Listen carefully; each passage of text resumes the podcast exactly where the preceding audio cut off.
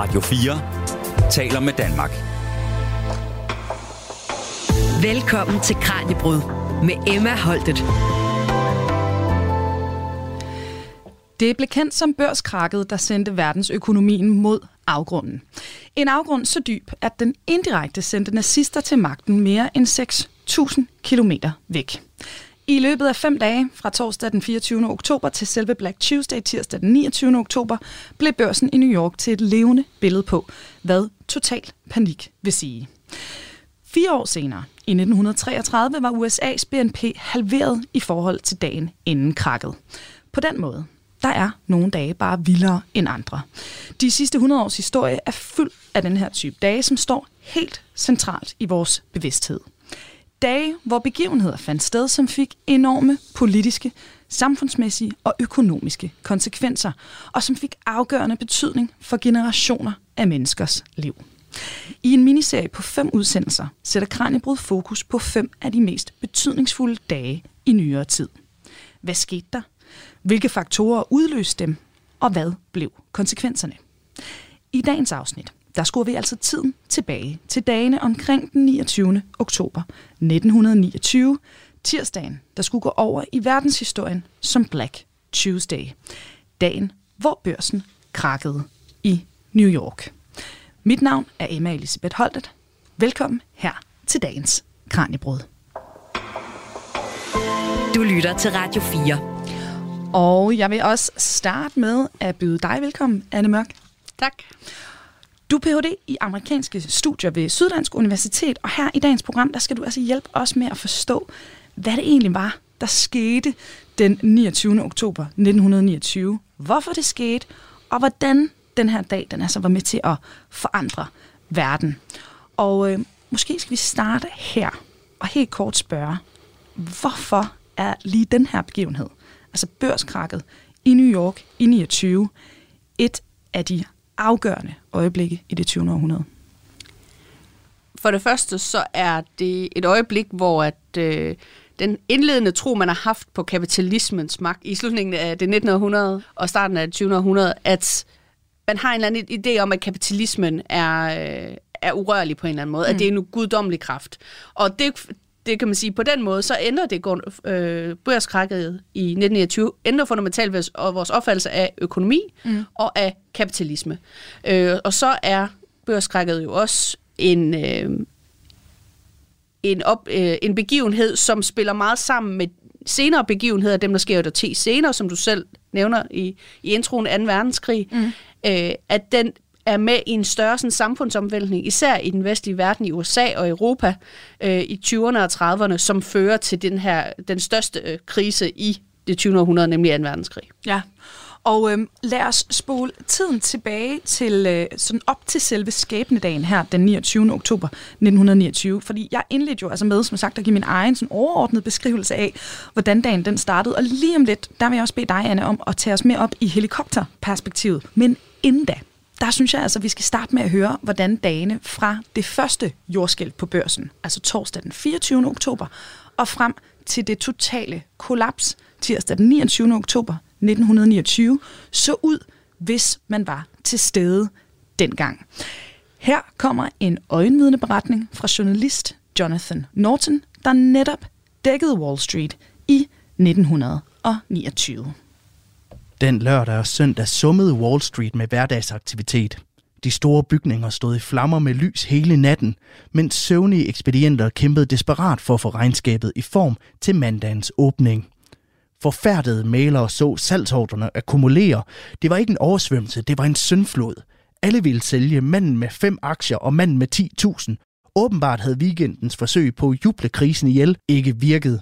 Mandag var rent nederlag for bankpuljen, som ellers stadig skulle være på vagt. Hvis den overhovedet foretog nogen nettokøb, hvilket er tvivlsomt, så viste markedet sig ikke at tage sig af det. Førende aktier brød igennem de støtteniveauer, bankerne havde forsøgt at dem op med, så snart handlen startede, og blev ved med at synke hele dagen. Med jævne mellemrum cirkulerede nyheden om, at bankerne var ved at vende udviklingen, som de havde gjort i torsdags, men det skete ikke. En vis kynisme udviklede sig i bestyrelseslokalerne efterhånden, som dagen led. Det blev klart, at de store økonomiske interesser havde overladt markedet til det skæbne, sandsynligvis med henblik på at samle fragmenterne billigt op, når vraget ramte den endelige bund, Godt, sagde den lille mand. Det skal jeg også gøre. Da markedet endelig lukkede, var der solgt 9.212.800 aktier. Times-indekset for 25 industrier faldt fra 367,42 til 318,29. Hele listen viste alarmerende tab, og markenopkald var på vej til de spekulanter, der ikke allerede havde solgt ud. Den nat var Wall Street oplyst som et juletræ. Restauranter, frisører og speakeasies var åbne og gjorde en brølende forretning. Buddrenge og løbere ræsede gennem gaderne og tudede og sang for fuld kraft. Slumbørn invaderede distriktet for at lege med kugler af tickertape. Velklædte herrer faldt i søvn ved cafédiskene. Alle hoteller i centrum, herberger, selv vandrehjem var fulde af finansielle medarbejdere, som normalt sov i Bronx. Det var nok Wall Streets værste aften. Ikke alene havde dagen været dårlig, men alle ned til den yngste kontordreng havde en ret god idé om, hvad der skulle ske i morgen. Morgenaviserne var sorte med historien om mandagskaoset. Bortset fra nogle ret svage forhåbninger om, at de store banker ville træde ind i hullet, havde de ikke hjerte til mundre overskrifter. På de indvendige sider fortsatte solskinskoret dog lige så lystigt som altid. Bankfolk sagde, at man kunne se store køb i horisonten. Mælere udtalte sig højrystet med tekniske grunde til, hvorfor faldet ikke kunne fortsætte. Det var ikke kun de økonomiske stormænd, der talte i aviserne den dag. Selv spejderne fra den nye æra syntes at føle, at hvis andre bare lod som om de var glade, ville deres falske smil blæse besværet væk. Jimmy Walker bad for eksempel biograferne om kun at vise mundre film. True Story Magazine, der i øjeblikket lider af storhedsvandvid, bragte helsides annoncer i mange aviser, der opfordrede alle lønmodtagere til at købe luksus på kredit. Det ville rette op på tingene. McGraw-Hill Company, et andet forlag med megalomani i højkonjunktur, bad offentligheden vende øjnene væk fra det opskøende skuespil på Wall Street. Hvad de ikke så, ville ikke påvirke deres sindstilstand, og så kunne de i gode tider fortsætte som før. Disse ædle, men barnagtige forsøg på at påvirke massepsykologien mislykkedes så fuldstændigt, som man kunne have forventet. Selv de mere betydelige bidrag fra US Steel og American Can, der for eksempel forsøgte sig med 1 dollar ekstra udbytte på hvert nyt køb, havde samme skæbne. Normalt ville et sådan tilbud have sendt de respektive aktier opad, men i den nuværende offentlige stemning skabte det ikke den mindste bølge af interesse. Steel og Kane styrtede ned lige så stejlt, som hvis de havde annonceret at annullere alt udbytte fuldstændigt. Dagen efter tirsdag den 29. oktober var den værste af alle. I den første halve time blev der handlet 3.259.800 aktier. Næsten en hel dags arbejde for børsens arbejdsmaskineri. Salgspresset var helt uden fortilfælde. Det kom alle vejene fra.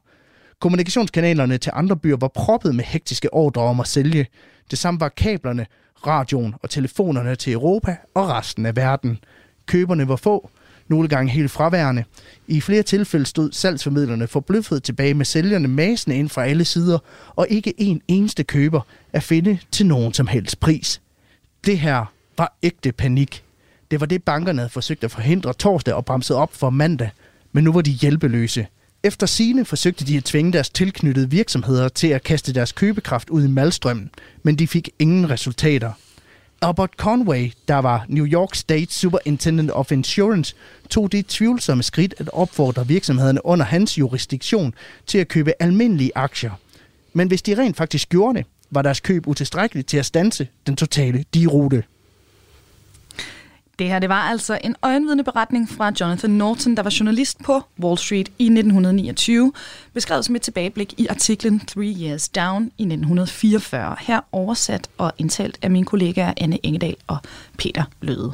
Og med i studiet i dag der har jeg Anne Mørk, der er Ph.D. i amerikanske studier. Og Anne, altså, det er jo en vanvittig fortælling, når man hører de her beskrivelser af stemningen i de her dage op til, til selve Black Tuesday. Altså, hvordan lyder en historikers beskrivelse af dagen? Hvad, hvad sker der sådan helt faktuelt?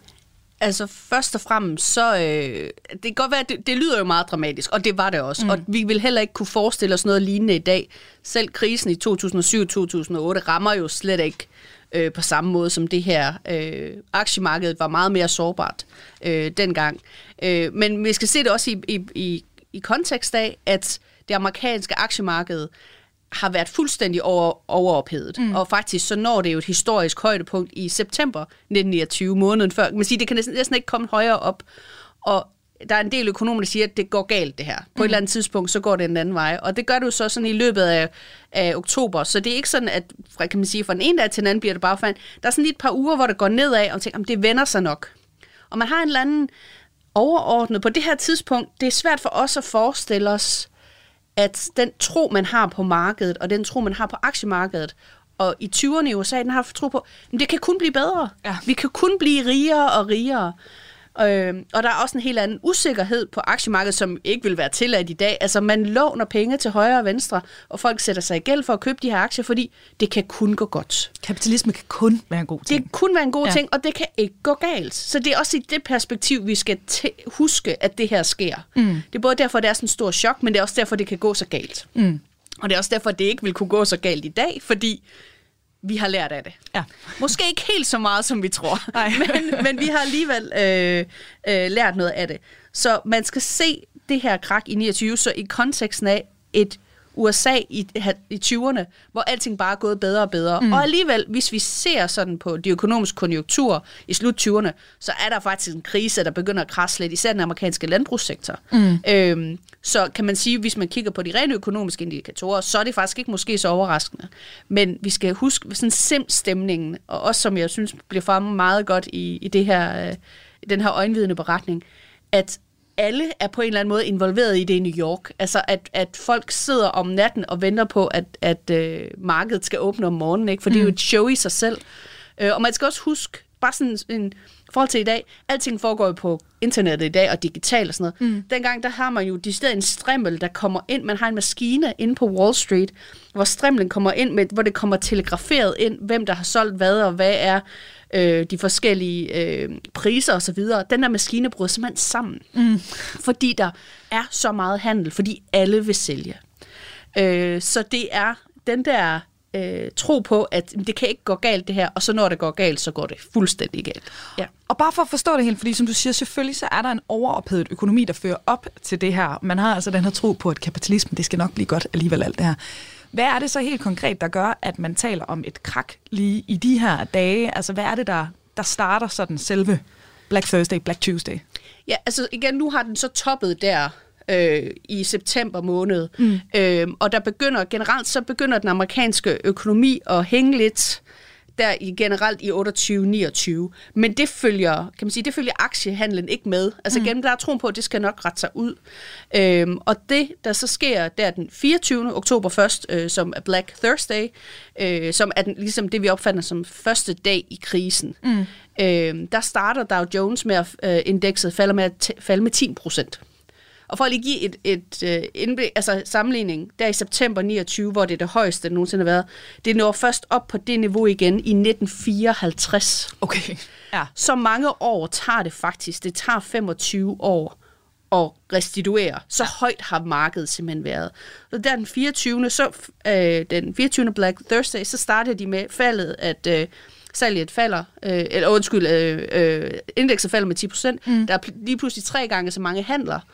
Og så øh, forsøger, kan man sige, så forsøger øh, forskellige banker og nogle af de her store virksomheder, blandt US Steel, mm.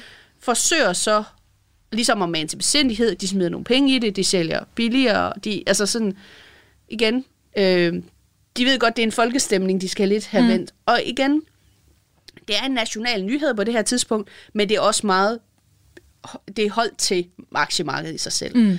Og så går man ligesom på weekend og tror, nu har man fikset det lidt. Og så den her mandag, som også er nævnt i, i den her øjenvidneberetning, ah, så er det faktisk ikke helt fikset alligevel. Og så begynder panikken at sprede sig. Og noget af det, der faktisk går galt, sådan for alvor, ud over aktiemarkedet, øh, det er, at almindelige mennesker derude, mm. ikke kun aktiehandlere, men almindelige mennesker, tænker, for en sikkerheds skyld, så går jeg ned i banken og hæver min opsparing. Og problemet er, på det her tidspunkt, der er der ikke noget der er ikke nogen garanti for, at de penge, du har sat i banken, at banken stadig har dem. Mm. Øh, I dag, der er der, hvis du sætter penge i banken i USA, ja. så er de forsikret af den amerikanske stat. Den amerikanske stat er gar- gar- garant for, at du får dine penge igen. Mm.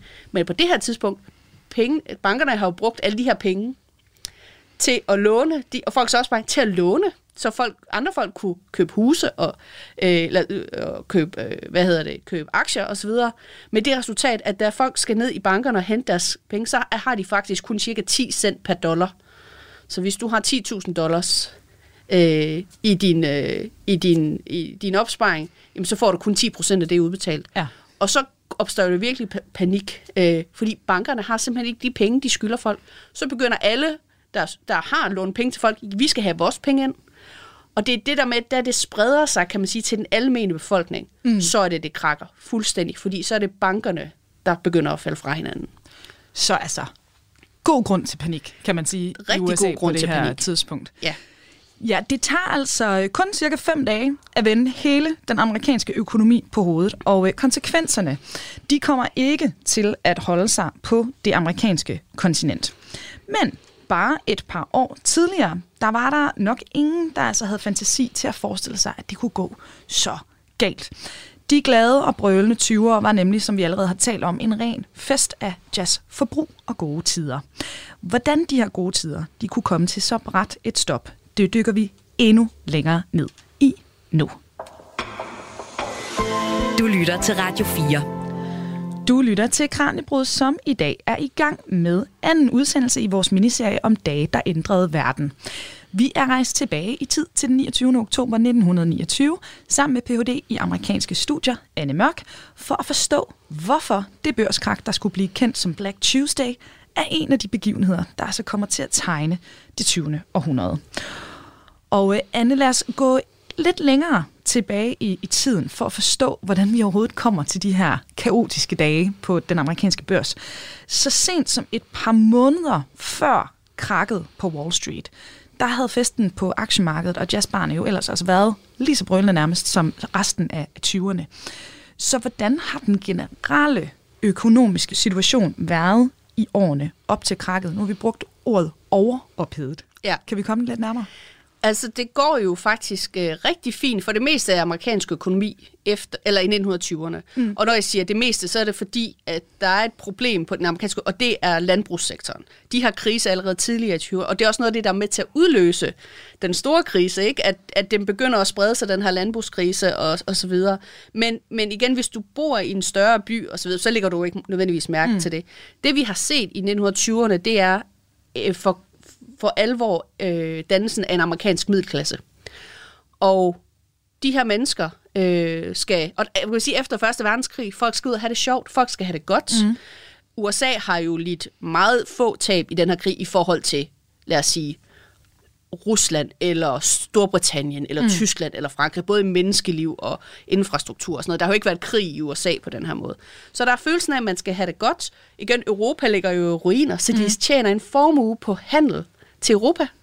Øhm, fordi, igen, det her med landbrug, jamen, europæerne kan måske ikke selv. Øh, de mangler arbejdskraft, de mangler land, de mangler sådan og sådan. Ikke? Øh, så amerikanerne krasser rigtig godt. Og så er der også en teknologisk øh, udvikling, der gør, at nu får den her amerikanske middelklasse at vide, jamen, I skal da have et øh, køleskab, mm. og I skal også have en telefon, og I skal have øh, en støvsuger. Altså der vi ser en teknologisk eksplosion i sådan dagligdags øh, forbrugsvarer, eller altså hjælpemidler hjem, mm. men også bare luksusvarer.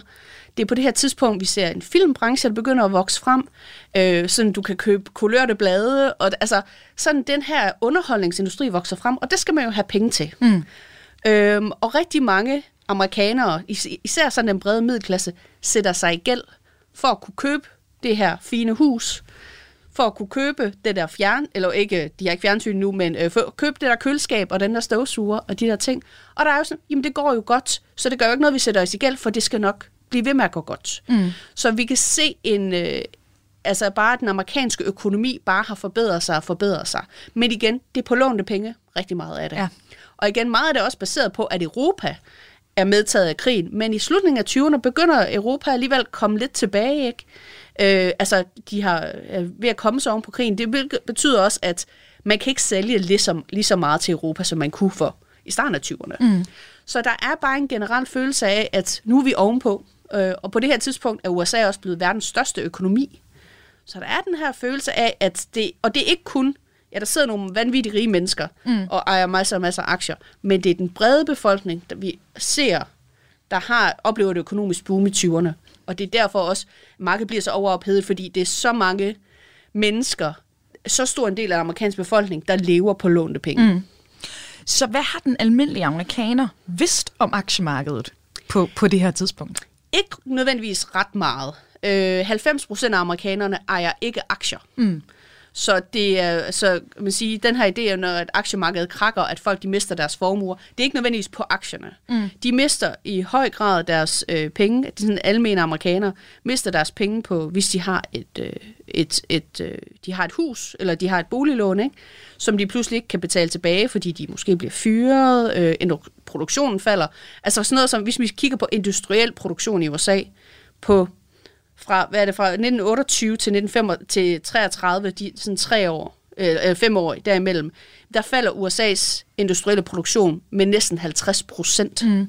Så der forsvinder en masse jobs, øh, og folk, øh, altså arbejdsløsheden stiger jo til omkring 25 procent i USA, i årene lige efter krakket, øh, og som er stadigvæk et historisk højdepunkt ja. for USA.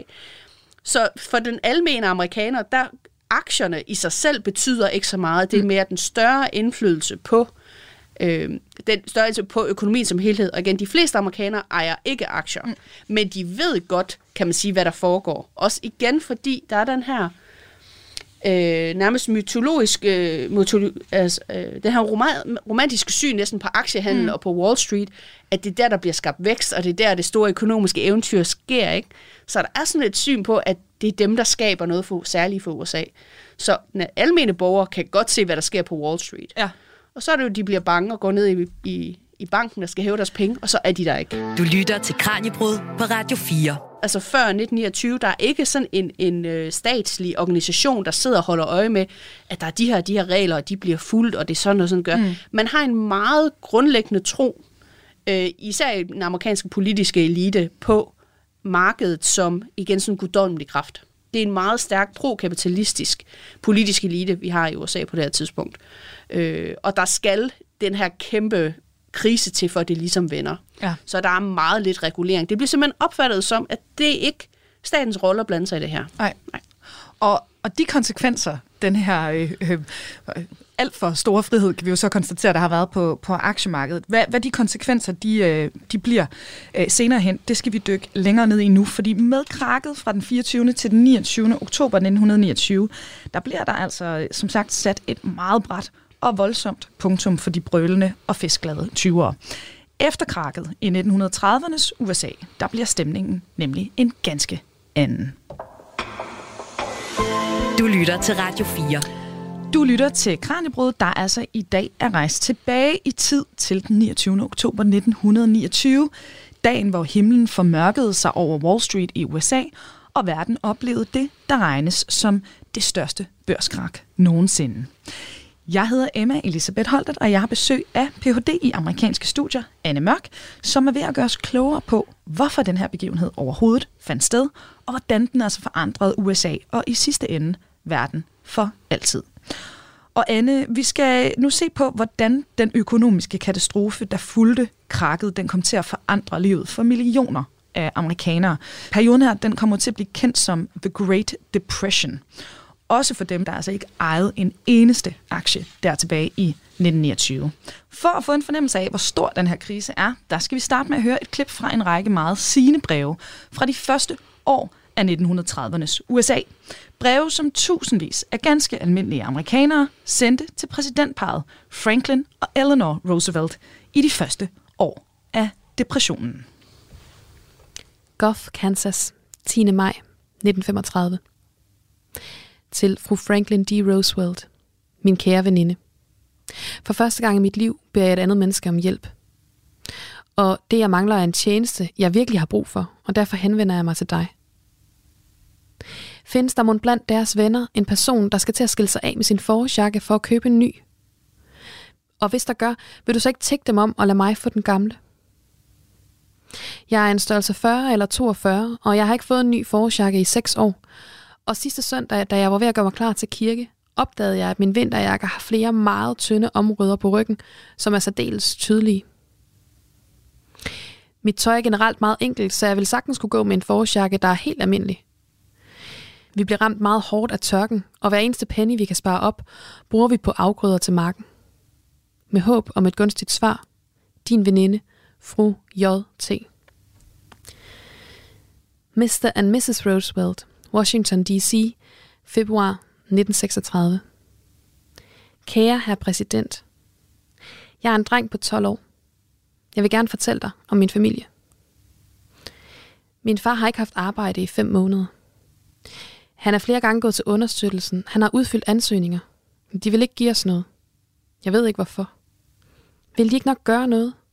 Vi har ikke betalt husleje i fire måneder. Hver dag ringer vores udlejer på. Vi lukker ham ikke ind. Vi er bange for at blive smidt ud. Vi er blevet smidt ud før, og vi vil ikke have det til at ske igen. Vi har ikke betalt gasregningen og elregningen. Ikke betalt regningen hos købmanden i tre måneder. Min bror går på Lane High School. Han er 18 år gammel, men han har ikke været i skole i to uger, fordi han ikke har råd til bussen. Jeg har en søster, hun er 20 år, hun kan ikke finde arbejde. Min far han bliver hjemme. Han græder hele tiden, fordi han ikke kan finde arbejde.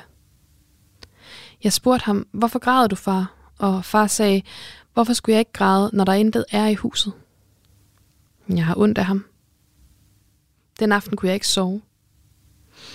Næste morgen der skrev jeg det her brev til dig. På mit værelse. Vi er amerikanske statsborgere, og vi er født i Chicago, Illinois. Jeg ved ikke, hvorfor de ikke vil hjælpe os. Vær sød og svare med det samme, for vi har virkelig brug for det. Ellers vil vi sulte. Tak. Gud velsigne dig. Anonym afsender, Chicago, Illinois. Radio 4 taler med Danmark. Ja, det klip, vi lige hørte her, det var altså indlæsninger af nogle ganske få af de tusindvis af breve, der strømmede ind til præsident Paul Roosevelt i løbet af deres første år i det hvide hus. Breve, der faktisk tigger præsidenten og hans kone om selv den mindste personlige økonomiske hjælp. Og uddragene var oversat og indlæst af mine kollegaer Anne Engedal og Peter Løde. Og øh, det er altså vores guide gennem den her historie i dag, Anne Mørk, der har gjort os opmærksom på, at de her breve, de overhovedet findes. Anne, hvor stammer de fra? Jamen, øh, der er jo øh, præsident, kan man sige, arkiver, mm. hvor at man samler alle øh, papirer, der er relateret til præsident, øh, et præsidentembede. Og selv den dag i dag, så modtager det hvide hus tusindvis af breve øh, fra almindelige borgere, der skriver om alt muligt. Og der sidder en stor hold frivillige, øh, primært ældre kvinder, mm. i, øh, i, i det hvide hus i dag, og så læser de her breve og svarer på dem. Øh, og det, alt det her bliver gemt. Også fordi det er jo en fantastisk, en fantastisk, det er jo en guldgruppe af viden om, hvordan folk relaterer sig til en præsident. Ikke? Ja. Og øh, de her breve ligger jo så i øh, Franklin Roosevelts præsidentarkiv øh, fra, eller i hans, på hans præsidentbibliotek. Og der er, der er jo millioner af breve faktisk. Mm. Øh, og man skal sådan helt op til altså sådan Kennedy-mordet i 60'erne, hvor at, at øh, folk skriver til, til enken for at udtrykke deres sorg før man skal finde lige så mange breve. Ikke? Altså det her, ja. det er en befolkning i panik. Og igen, som vi også fornemmer af de her breve, det er jo ikke store tjenester. Det er en ny vinterfrakke. Ja. Det er mad. Det er job. Det er øh, virkelig små ting. Ja. Og jeg synes, de her breve virkelig fanger to ting. For det første, hvor fattig den amerikanske mm. befolkning er. Fordi det her er ikke særtilfælde. Nej. Det er millioner af mennesker, der lever sådan her. Og for det andet, så siger det også noget om, det forhold, den amerikanske befolkning har til præsidentparet. Mm. Og det er altså noget ret nyt på det her tidspunkt i amerikansk historie, at folk føler, at de kender præsidenten og præsidentfruen, og føler, det her det er nogen, der de, de interesserer sig faktisk for mig, og de kærer sig om mig, mm. og de er der for at hjælpe mig. Og det er også noget af det, som depression og børskrækket fører med sig. Det er den ideen om, den er med præsidenten som folkets beskytter. Ja. Så det er også derfor, jeg synes, de her breve virkelig fanger den her personlige forbindelse, der er mellem præsidentparet og den fattige amerikaner. Og det her, det må jo også have ramt Roosevelt-paret hårdt, ikke? Så hvad gør man fra politisk side så ja. for at prøve at dæmme op og hjælpe befolkningen i den her periode? Altså, da krakket rammer i 1929, der hedder præsidenten Herbert Hoover, ja. Og er, han er republikaner, og er, altså, t- før han blev præsident, var han faktisk handelsminister, og det siger jo lidt om, hvad er hans fokusområde, mm. og meget berømt amerikansk forretningsmand, og han er sådan et sådan den traditionelle, kan man sige, kapitalistiske tilgang, at vi, vi blander os udenom, markedet skal nok selv fikse det. Øh, og man forsøger på delstatsniveau, for, for eksempel i New York, øh, at gøre noget for at, gribe, for at gribe lidt ind, men generelt så er man, så tøver man med at handle. Det er først, altså de værste år i depressionen er jo faktisk 1932, 1933. Mm. Det er først, der går et par år, inden det virkelig bliver slemt. Og da det går op for Hoover, hvor slemt det egentlig er, der er det for sent. Mm. Altså, der, det er sådan, der er det præsidentvalg i 1932, og der har han forsøgt faktisk at lave øh, nogle, noget lovgivning for at altså, skabe job til folk og hjælpe folk med at betale deres husleje osv. Det er bare for lidt og for sent. Så Franklin Roosevelt bliver jo valgt øh, i 1932 med lovning på, jeg skal nok fikse det her. Mm. Og det, vi står i en krise, men vi kan komme igennem det, og vi kommer igennem det ved, at staten, den føderale regering i Washington, skal hjælpe os igennem det her. Vi skal stå sammen som nation og fikse det, og jeg som præsident, jeg skal nok, jeg vi, vi kommer igennem det her. Mm. Og det er det, mange amerikanere har savnet fra Hoover. Den der følelse af, der er nogen, der siger, det er det her, vi gør i en krisetid. Ja. Og Roosevelt laver jo så det her kæmpestore New Deal-reformer mm. i løbet af 30'erne, der både skal, kan man sige, øh, redde den amerikanske økonomi her og nu, men også lave reformer af, af øh, økonomien og det amerikanske samfund generelt, for at undgå, at der kommer en ny krise. Mm. Og virker New Deal? Ja, øh, til, på nogle måder. Man kan sige, at der er to New Deals. Mm. Der er den første, som øh, da øh, Roosevelt bliver præsident i 1933, der laver han altså kæmpe stor øh, lovgivningsmæssig arbejde, og hans øh, parti i kongressen laver det her, der handler om at redde den amerikanske økonomi. Den handler også for eksempel også alle de her mennesker, der mister deres hjem, fordi de ikke kan betale deres øh, boliglån. Altså hjælp dem økonomisk. Mm. Øh, de understøtter bankerne. På, husk, på det her tidspunkt, da han bliver præsident i 33, der er halvdelen af alle amerikanske banker lukket. Der er de gået konkurs. Simpelthen. Det er også fuldstændig sindssygt Det er helt vanvittigt, ikke? Ja. ikke? Det er fuldstændig kollaps. Mm. Så han kan sige, vi skal redde banksektoren, vi skal redde almindelige mennesker, vi skal, de skal have deres hjem, de skal have noget at spise. Ja. Altså et amerikanske militær på det her tidspunkt, man er faktisk nødt til at afvise de fleste unge mænd, der dukker op, vil gerne være ind i militæret, for de er simpelthen underernæret. De er så dårlig fysisk form, at de ikke egner sig til at være soldater, fordi den almindelige amerikaner får simpelthen så dårlig kost, de har simpelthen ikke råd til andet. Ja. Så den første New Deal, sådan 33-34, handler om, at vi skal redde landet. Mm. Så har vi den kaldt den anden New Deal, som er i 1935-36, som handler om, nu skal vi reformere det her, den her økonomi. Mm. Øh, den virker enormt høj grad, den første New Deal, i forhold til at redde økonomien. Altså hvis vi ser på sådan noget som bruttonationalprodukt, ja. øh, eller øh, bruttonationalproduktet, i 1934, det første år, Roosevelt har været præsident, der stiger bruttonationalproduktet med 12 procent. Altså. Og det er både de ting, han har sat i værk, men det er også fordi, folk begynder at have tiltro igen. igen den er, altså folk tror på, at det kan betale sig at lave økonomisk aktivitet og sådan noget. Så den der tiltro til markedet begynder også at komme mm. igen. Men der, altså, det fikser ikke alting. Altså, øh, den amerikanske, altså igen, øh, arbejdsløsheden topper omkring 25 procent. Mm. Og den ligger faktisk over 10 procent i resten af 30'erne. Så der, det er faktisk først 2. verdenskrig, da USA går med i det. Det er det, der får USA til helt tilbage på hesten økonomisk. Ja. Øh, den krigsproduktion, der bliver sat ind. Ja. Så virker New Deal? Ja og nej. Altså, det fikser ikke alting. Men det, kan man sige, det redder USA fra afgrunden. Og en ting er jo selvfølgelig alt det Roosevelt han så lancerer for at, at redde økonomien og hjælpe befolkningen. Men hvad med reguleringen af Wall Street? Altså gør ja. man noget ved det på ja. det her tidspunkt også? Det gør man på for to ting. For det første så, øh, altså, som handler mere om det økonomiske system, man laver et øh, statsmæssigt, øh, et statsligt øh, forsikringsselskab, så man, mm. igen det her med folks opsparinger.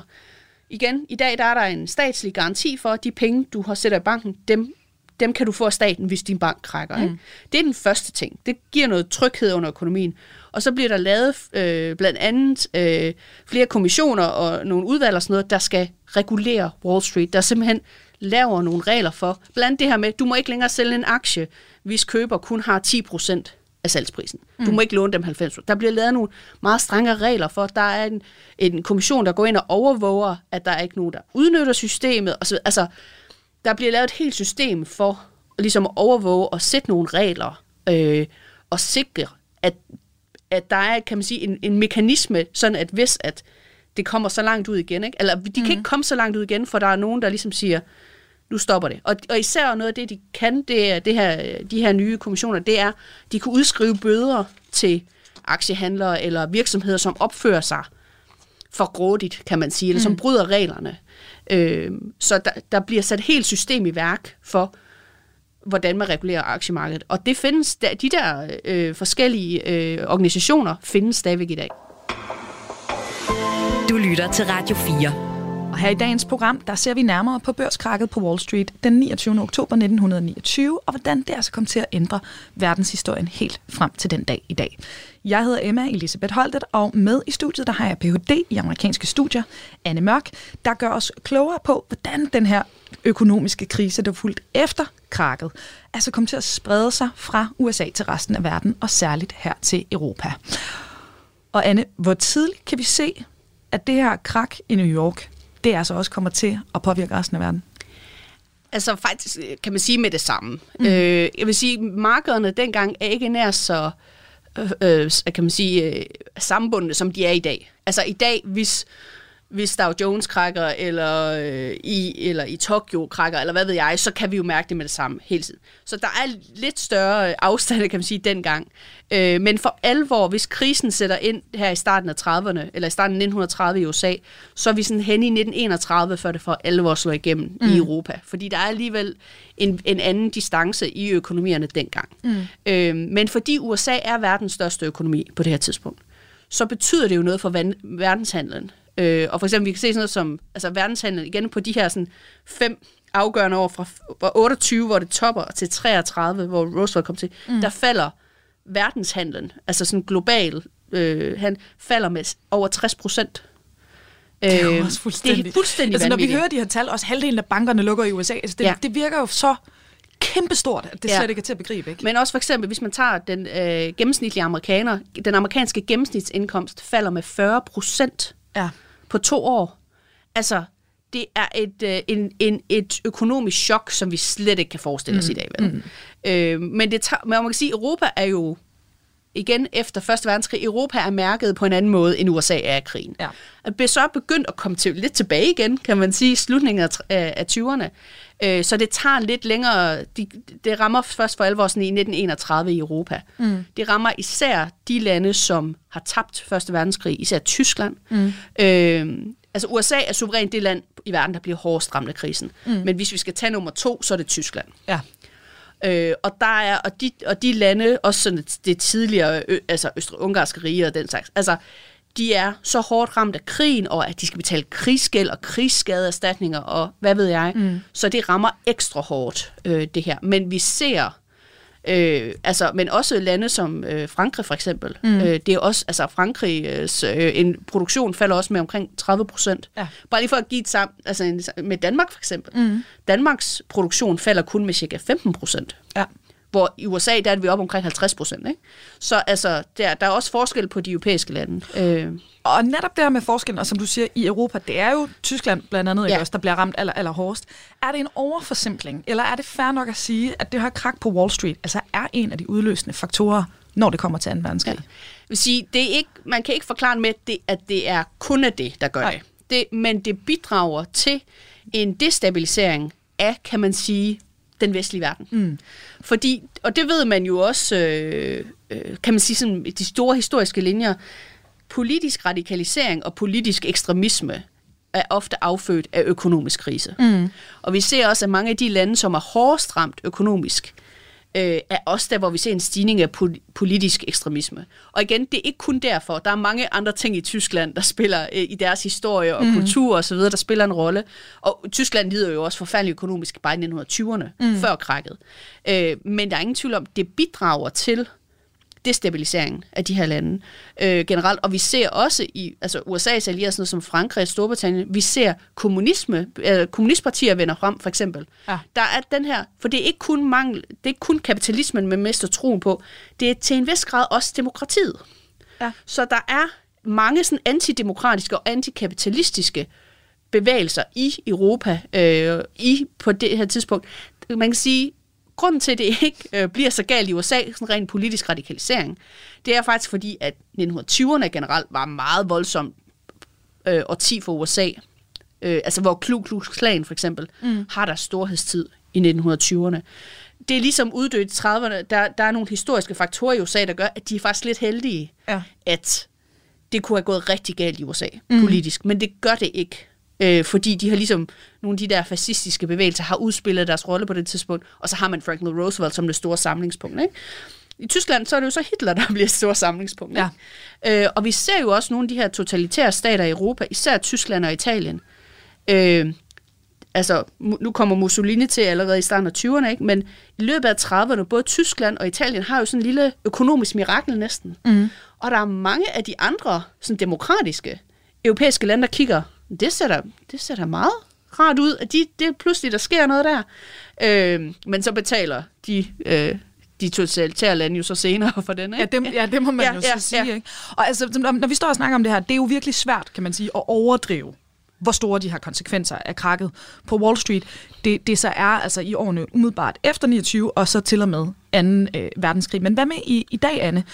Når du står her nu, hvordan vil du så vurdere vigtigheden af børskrakket, hvis man ser på vores fortælling om sådan hele det 20. århundrede?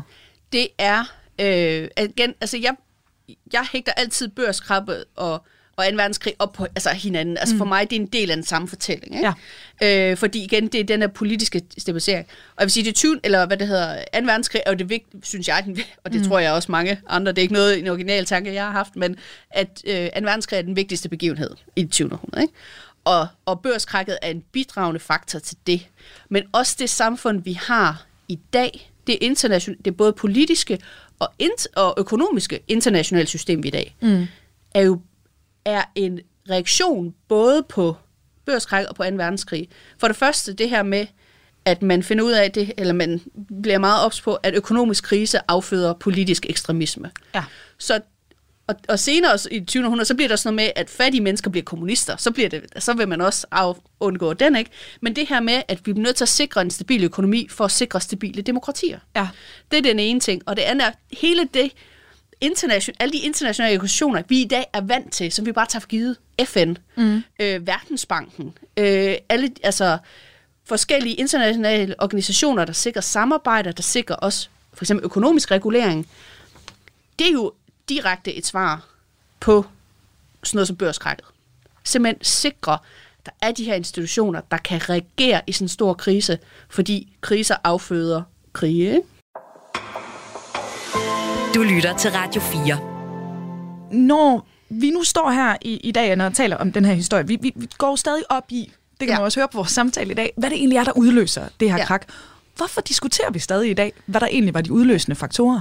Vi vil rigtig gerne vide, hvorfor krakket skete dengang, fordi at så kan vi, tror vi, så kan vi undgå det igen. Mm. Og igen, vi har lavet en masse sikkerhedsforanstaltninger i vores samfund som helhed, der netop skal undgå, at det sker igen.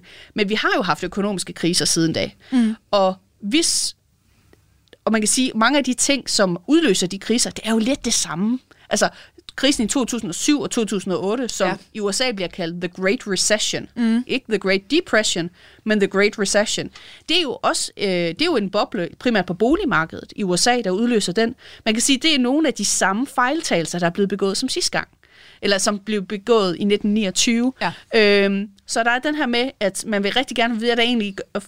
Der er også nogen, der ikke vil sige, der helst ikke vil anerkende, eller helst ikke vil til den konklusion, at det var på grund af det og det og det, det var mm. noget sådan, at det var ikke på grund af overophedning af markedet, fordi de har måske en interesse i, jamen, det er de samme ting, de kan tjene penge på i dag, ja. ikke? Så, så det, på nogle måder har vi lært rigtig meget af krakket, og på en anden måde, så har vi jo bare gentaget historien flere gange, men vi har bare et andet sikkerhedsnet mm. den her gang. Øh, både at der er, nogen, der er noget regulation, eller noget regulering, som ikke fandtes dengang, og så har vi jo også, og det skal vi også huske med USA i 30'erne og Europa i 30'erne, mm. det sociale sikkerhedsnet, altså velfærdsstaterne, ja. er jo ikke på plads i det, på det samme måde. Det er jo faktisk først øh, under for eksempel i 30'erne i USA, at man begynder at få sådan noget som altså, pension til ældre mennesker. Mm. Det er jo noget, Roosevelt indfører. Øh, det kan vi så ikke forestille os i dag, vel? At man Nej. bare er overladt til sig selv. Øh, men vi vil rigtig gerne finde ud af, hvad der er sket, fordi vi lever i en eller anden idé om, at vi er kommet videre, mm. og det er vi måske ikke helt, fordi vi begår så mange af de samme fejltagelser igen.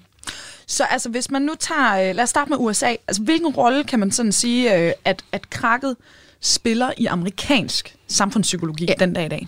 Det er et kæmpe sorg i amerikansk historisk bevidsthed. Mm. Fordi det er det er en af de største kriser i amerikansk historie. Øh, den her, det her årti med helt ufattelig fattigdom øh, og igen, folk lider på en måde, som man ikke har set før. Ja. Det er så, til, gengæld så er det også lidt i USA, i USA meget bundet op på 2. verdenskrig, fordi, især fordi Franklin Roosevelt er præsident, både under depressionen og under 2. verdenskrig, mm. og det bliver sådan, at 2. verdenskrig bliver ligesom, øh, det er der USA vender tilbage for alvor. Det er der økonomien kommer tilbage, USA vinder krigen, øh, man har en meget klar fjende i nazismen og fascismen, ikke? Altså, så der er også en eller anden, det var på en eller anden måde en eller anden ildprøve, som amerikanerne skulle igennem for at kunne komme... Altså, depressionen har været en eller anden krise, amerikanerne skulle igennem for at kunne sejre i 2. verdenskrig. Ja. Så der er både et stort traume forbundet med alle de ting, der, hvor forfærdeligt det var i 30'erne. Og du kan også se i dag i USA, når der er krise og sådan noget, øh, folk snakker meget om, hvad gjorde folk under depressionen? Ja. Hvad, hvad, hvad gik folk i af tøj? Hvilke mad lavede de? Dengang, du kunne ikke få øh, smør og æg, og du kunne ikke få dit og dat, du kunne ikke få sukker og sådan noget. Så der er sådan lidt back to the depression era. Øh, så der, er- der er sådan, øh, sådan mærkelig lidt romantik omkring det. Men fordi det er så meget bundet op på en amerikanske bevidsthed på 2. verdenskrig også, Ja. så er det også husket med sådan næsten lidt romantik. Øh, ja. Og det er jo ret mærkeligt, kan man sige, når Ja. man hører om, hvor, hvor alvorligt Ja. det har været. Har Ja. amerikanerne glemt alvoren i den her Ja. krise på en eller anden måde? Det har de. Ja. Det har de. De kan slet, altså igen, skal vi også huske noget som recessionen i 2007-2008. Amerikanerne er langt hård, ramt hårdere af det, mm. end vi i Danmark er, for eksempel. Ja. Øh, og de er stadigvæk faktisk, den, den amerikanske middelklasse er faktisk ikke kommet sig endnu. Så det er ikke fordi, de kender godt til, hvordan det er at kæmpe økonomisk. Mm. Det er absolut ikke. Mm. Men det der med, at du kan ikke få folk nok i militæret, fordi de unge mænd er underernæret, eller at øh, millioner amerikanere øh, ikke har råd til en vinterfrakke. Ja. Og der er, også, der er også folk i USA i 30'erne, der sulter ihjel, simpelthen. Mm. Øh, så der, igen, der findes et socialt sikkerhedsnet i dag, der gør, at folk ikke helt falder igennem så meget som dengang. Men jo, man har man har glemt. Det virker meget fjernt, og det er jo også næsten 100 år siden. Ja. Det er en anden tid og en anden... Øh, altså, det er omgivet af sådan en eller anden form for mærkelig nostalgi på en måde. Og det er jo så amerikanerne. Og øh, hvad så med os her i Europa? Altså, øh, hvordan spiller det her ind i vores samfundspsykologi? Ja, altså nu det er ikke øh, mit super øh, speciale øh, på den måde, men jeg tror, at øh, for Europa er 2. verdenskrig et, kan man sige, et større traume, mm. end det er i USA. Altså det er også forfærdeligt for USA, de mister også mange 100.000 vis af soldater, men vi skal huske, USA, det meste af USA bliver jo ikke invaderet eller bombet mm. eller den her sådan øh, Jeg tror for mange europæere, der er øh, mindet om 30'erne er overskygget af mindet om krigen. Ja. Øh, og og jeg kan man sige, hvor fra USA, altså i USA, der omtaler man jo 2. verdenskrig som The Good War. Det er jo det, det er den krig, der afføder USA som supermagt. Mm. Det er den, altså det er jo det moderne USA er skabt af 2. verdenskrig. Det er en, for at sige det lidt brutalt, en god oplevelse for USA. Ja. Jeg tror ikke, der er ret mange europæere, der vil sige, at 2. verdenskrig var en god oplevelse. Ej. Og der tror jeg, at, at, at altså i Europa, der, i, også i Europa er der en tendens til, at man forbinder 30'erne og, og 2. verdenskrig, fordi det er den her politiske ekstremisme, der medfører det. Men der er ikke, der er ikke noget positivt der er ikke noget positivt resultat af det. Det er ikke den der ildprøve, man skulle igennem for at sejre på den anden side. Nej. Det er bare et stort traume. Så 1930'erne, i hvert fald det er mit indtryk, det kan være, mm. jeg, tager fra, jeg er ikke europæisk specialist, men at, at øh, krigen fylder mere i, øh, i europæernes bevidsthed som en negativ ting, Ja. og derfor så er der ikke nær så meget fokus på, på 30'erne. Og det virker jo, det virker jo logisk, når man, ja. Øh, når man kigger på det i dag. Ikke?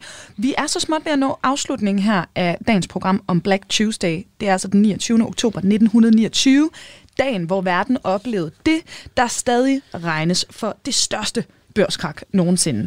Men Anne, inden vi for alvor siger farvel, jeg vil lige slutte af med at spørge, og det er svært det her, fordi som sagt, det er jo altså en kæmpe begivenhed, som vi hører, der virkelig sætter nogle spor over det hele i verden, det her. Ikke? Men hvis vi skal lære én ting af krakket på Wall Street i 1929, hvad er det så, vi skal tage med os? Øh, jeg tror, vi skal tage med os, at vi skal tænke os om, både når det kommer til politik og økonomi osv., den er med, at det skal nok gå. Mm. At, at økonomi skal nok fikse sig selv osv.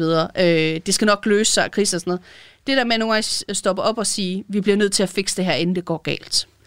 Øh, og også, igen, de fleste i dag tager for givet, at vi skal regulere kapitalisme på en eller anden måde. Jeg vil sige, det er som, for os som samfund den vigtigste lektie, vi fik ud af det, det var, at kapitalisme, der bare får lov til at gå amok, ødelægger altså kan ødelægge et helt samfund, som det næsten gjorde i USA. Så øh, fri markeder med måde. Med måde, ja. Ja. Det er altså de afsluttende ord og øh, sidste pointe her i dagens afsnit af Kranjebrud. Ph.D. i amerikanske studier på Syddansk Universitet. Anne Mørk, tusind tak, fordi du ville komme og gøre os klogere. Det var så let. Nu er der ikke andet tilbage end at sige farvel. Mit navn er Emma Elisabeth Holtet. Kranjebrud er produceret af Videnslyd for Radio 4 på Genhør, og tak fordi du lytter med.